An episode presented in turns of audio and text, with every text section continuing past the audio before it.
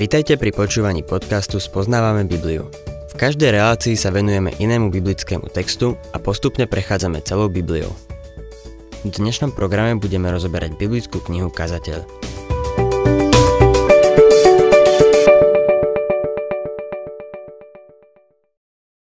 Milí poslucháči, v minulej relácii sme v našom štúdiu knihy Kazateľ skončili pri 9. verši 4. kapitoly.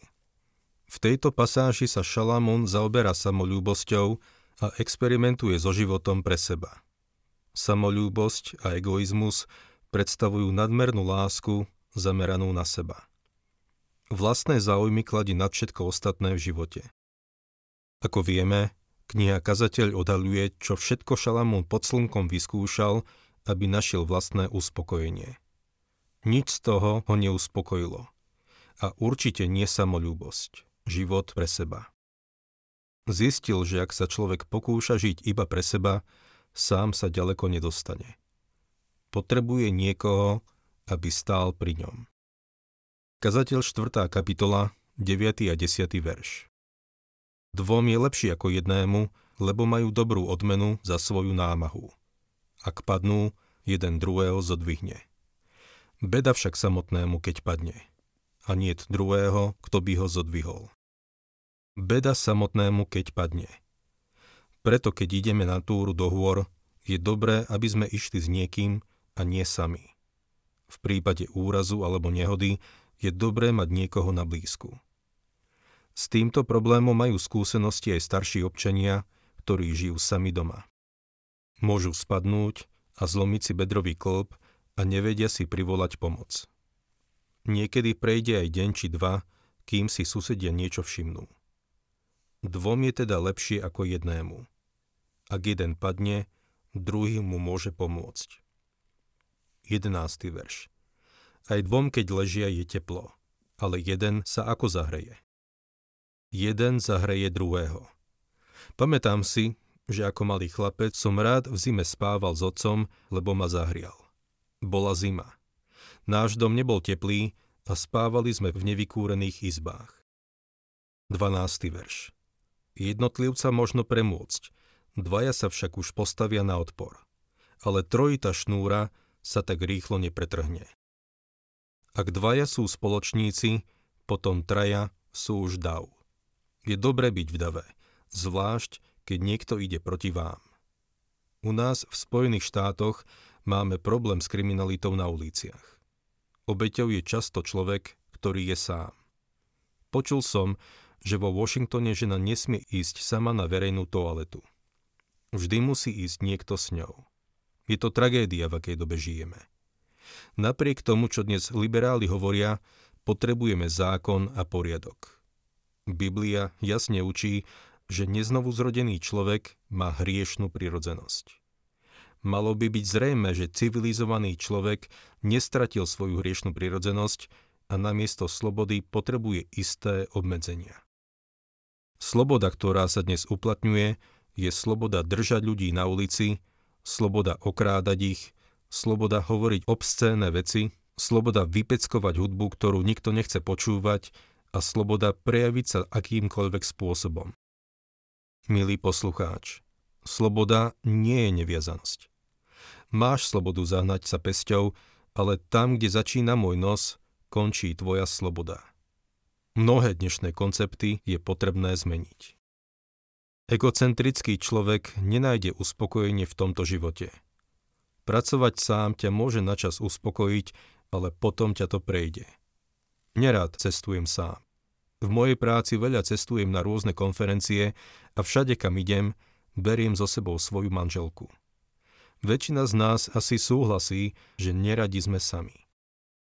13. verš Lepší je chudobný, ale múdry mladík ako starý, ale hlúpy kráľ, ktorý sa už nevie dať varovať. Šalamún bol oboje, múdry mladík a hlúpy kráľ. 14. verš Vyšiel totiž z väzenia, aby bol kráľom, aj keď sa vo svojej krajine narodil chudobný. Malo by nás zaujímať, čo sa deje v politike a v štátnej správe, lebo to má vplyv na náš život. Veľa ľudí sa stalo chudobnými, lebo politici zbohatli a stali sa vplyvnými. Ľudia samozrejme majú právo proti tomu protestovať. Korupcia ničí obchod. Privádza mnohých ľudí do chudoby a trpia z toho dôchodcovia. 15. a 16. verš Videl som všetkých živých, ktorí chodia pod slnkom, spolu s mladíkom, následníkom, ktorý má po ňom nastúpiť. Nebolo konca všetkému ľudu, všetkým tým, čo boli pred nimi. Tí však, čo prídu neskôr, sa z neho nebudú radovať, lebo aj to je márnosť a honba za vetrom. S mladíkom, následníkom, ktorý má po ňom nastúpiť.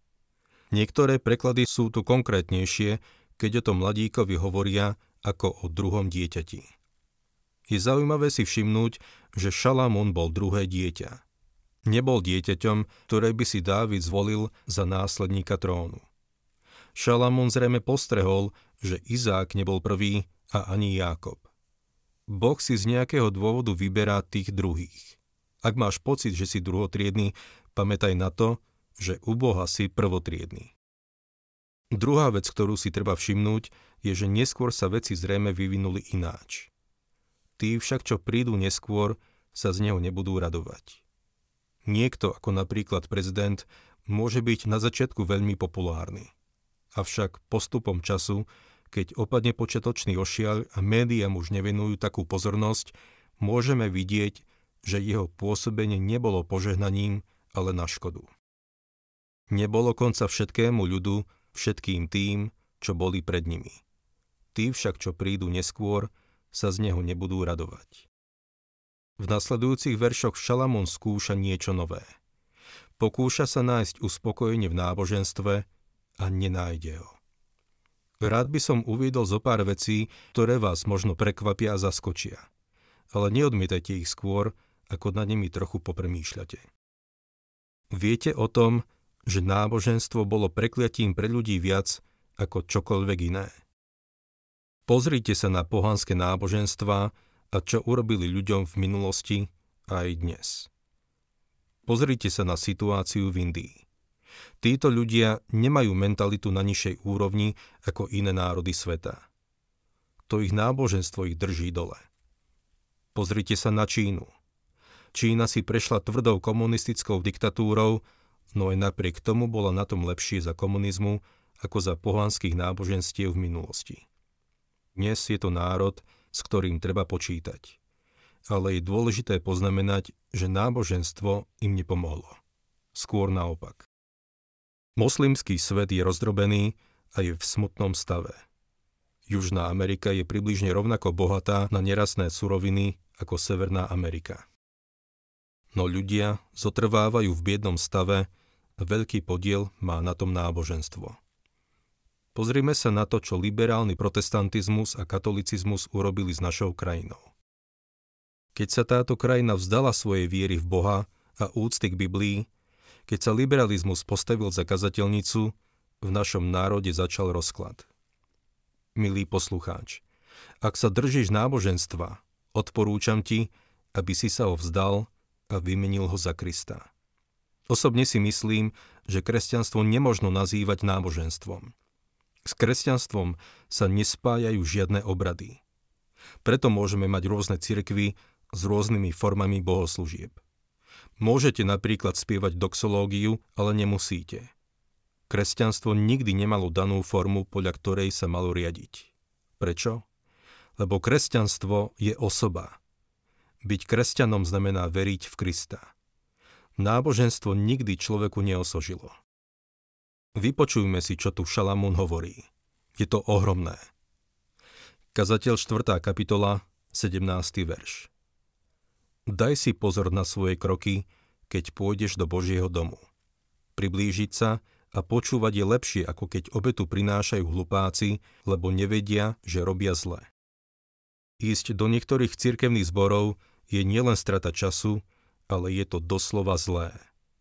Je zlé súhlasiť s liberálnou kazateľnicou. Je zlé, ak nepodporuješ kazateľa, ktorý zvestuje Božie slovo. Šalamún vyskúšal byť náboženský. Išiel do chrámu, ale varuje. Maj s tým čo najmenej spoločného. Buď len ticho. Choď a sadni si, ale prosím ťa, k ničomu sa nezavezuj. Prejdeme k 5. kapitole, prvému veršu. Neuvážene neotváraj ústa a tvoje srdce nech sa nenáhli vyriesť slovo pred Bohom, lebo Boh je v nebi a ty si na zemi. Preto nech je málo tvojich slov. Ďalej varuje. Neurob žiadne rozhodnutie pod dojmom emócií. Plač v kine, ale nie v kostole k ničomu sa nezavezuj. Ak budeš prenajímať byt alebo dom, je v poriadku sa pod to podpísať, ale nezavezuj sa Bohu písomne. Inými slovami, urob z toho náboženstvo. Drž sa formy, ale vyhýbaj sa realite. Milý poslucháč, Šalamún nie je jediný, čo to vyskúšal. V cirkvi je dnes veľa nešťastných ľudí. Nikdy sa do ničoho nezapoja. Držia sa len pekného rituálu nie je nič otopujúcejšie. Druhý verš. Po mnohej námahe prichádza sen a hlas hlupáka je v mnohých slovách.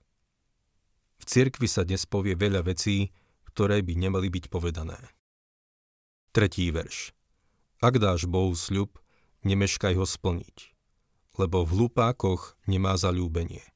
Čo slúbiš, splň. Nereaguj na výzvu, ak to nemyslíš s Bohom vážne. Spomínam si na jedno zhromaždenie, po ktorom som zožal ostrú kritiku za to, že som nevyzval mladých ľudí, aby prišli dopredu. Bolo mi jasné, že by to bolo len divadlo. Cítil som, že bude lepšie, keď ich nechám urobiť toto rozhodnutie tam, kde sedia. Tak veľa ľudí išlo dopredu, keď to pre nich nič neznamenalo. Ak dáš Bohu sľub, nemeškaj ho splniť. Neporušuj svoj sľub. Aspoň nie ten, ktorý si dal Bohu. Nemôžeš Bohu niečo slúbiť, nesplniť to a potom očakávať, že s ním budeš mať živý vzťah. Je tak veľa zbožných rečí a zbožných sľubov, ktoré absolútne nič neznamenajú, lebo sa nikdy nesplnia. Viete o tom, že Boh dal zákon týkajúci sa sľubov? Prečítajte si 27. kapitolu knihy Levitikus milý poslucháč. Ak dáš Bohu sľub, mal by si sa uistiť, že to myslíš vážne. Lebo Boh ťa za to bude brať na zodpovednosť. Tak veľa misionárov, kazateľov a kresťanských pracovníkov je mimo služby, lebo Bohu slúbili niečo, čo vôbec nemysleli vážne. Keď jednáš s Bohom, nie je to žiadna náboženská ceremónia. Jednáš s osobou, ktorá počuje a očakáva, že dodržíš svoj sľub. Čítajme ďalej 4. a 5. verš. Lepšie, ak nesľubuješ, ako keď slúbiš a nesplníš. Nedovoľ ústam, aby ti telo zvádzali na hriech. A nehovor pred Božím poslom, že to bol omyl. Prečo sa má Boh roznevať pre tvoju reč a zničiť dielo tvojich rúk? Keď dáme Bohu sľub, Nemáme potom povedať, to som sa len pomýlil. Nechcel som to povedať. Nemyslel som to tak. Máme dočinenia so živým Bohom. Zdá sa, že veľa ľudí to nevie. A tak zostávajú len niekde na okraji. Boh je skutočný. Musíme si dávať pozor na to, ako s ním jednáme.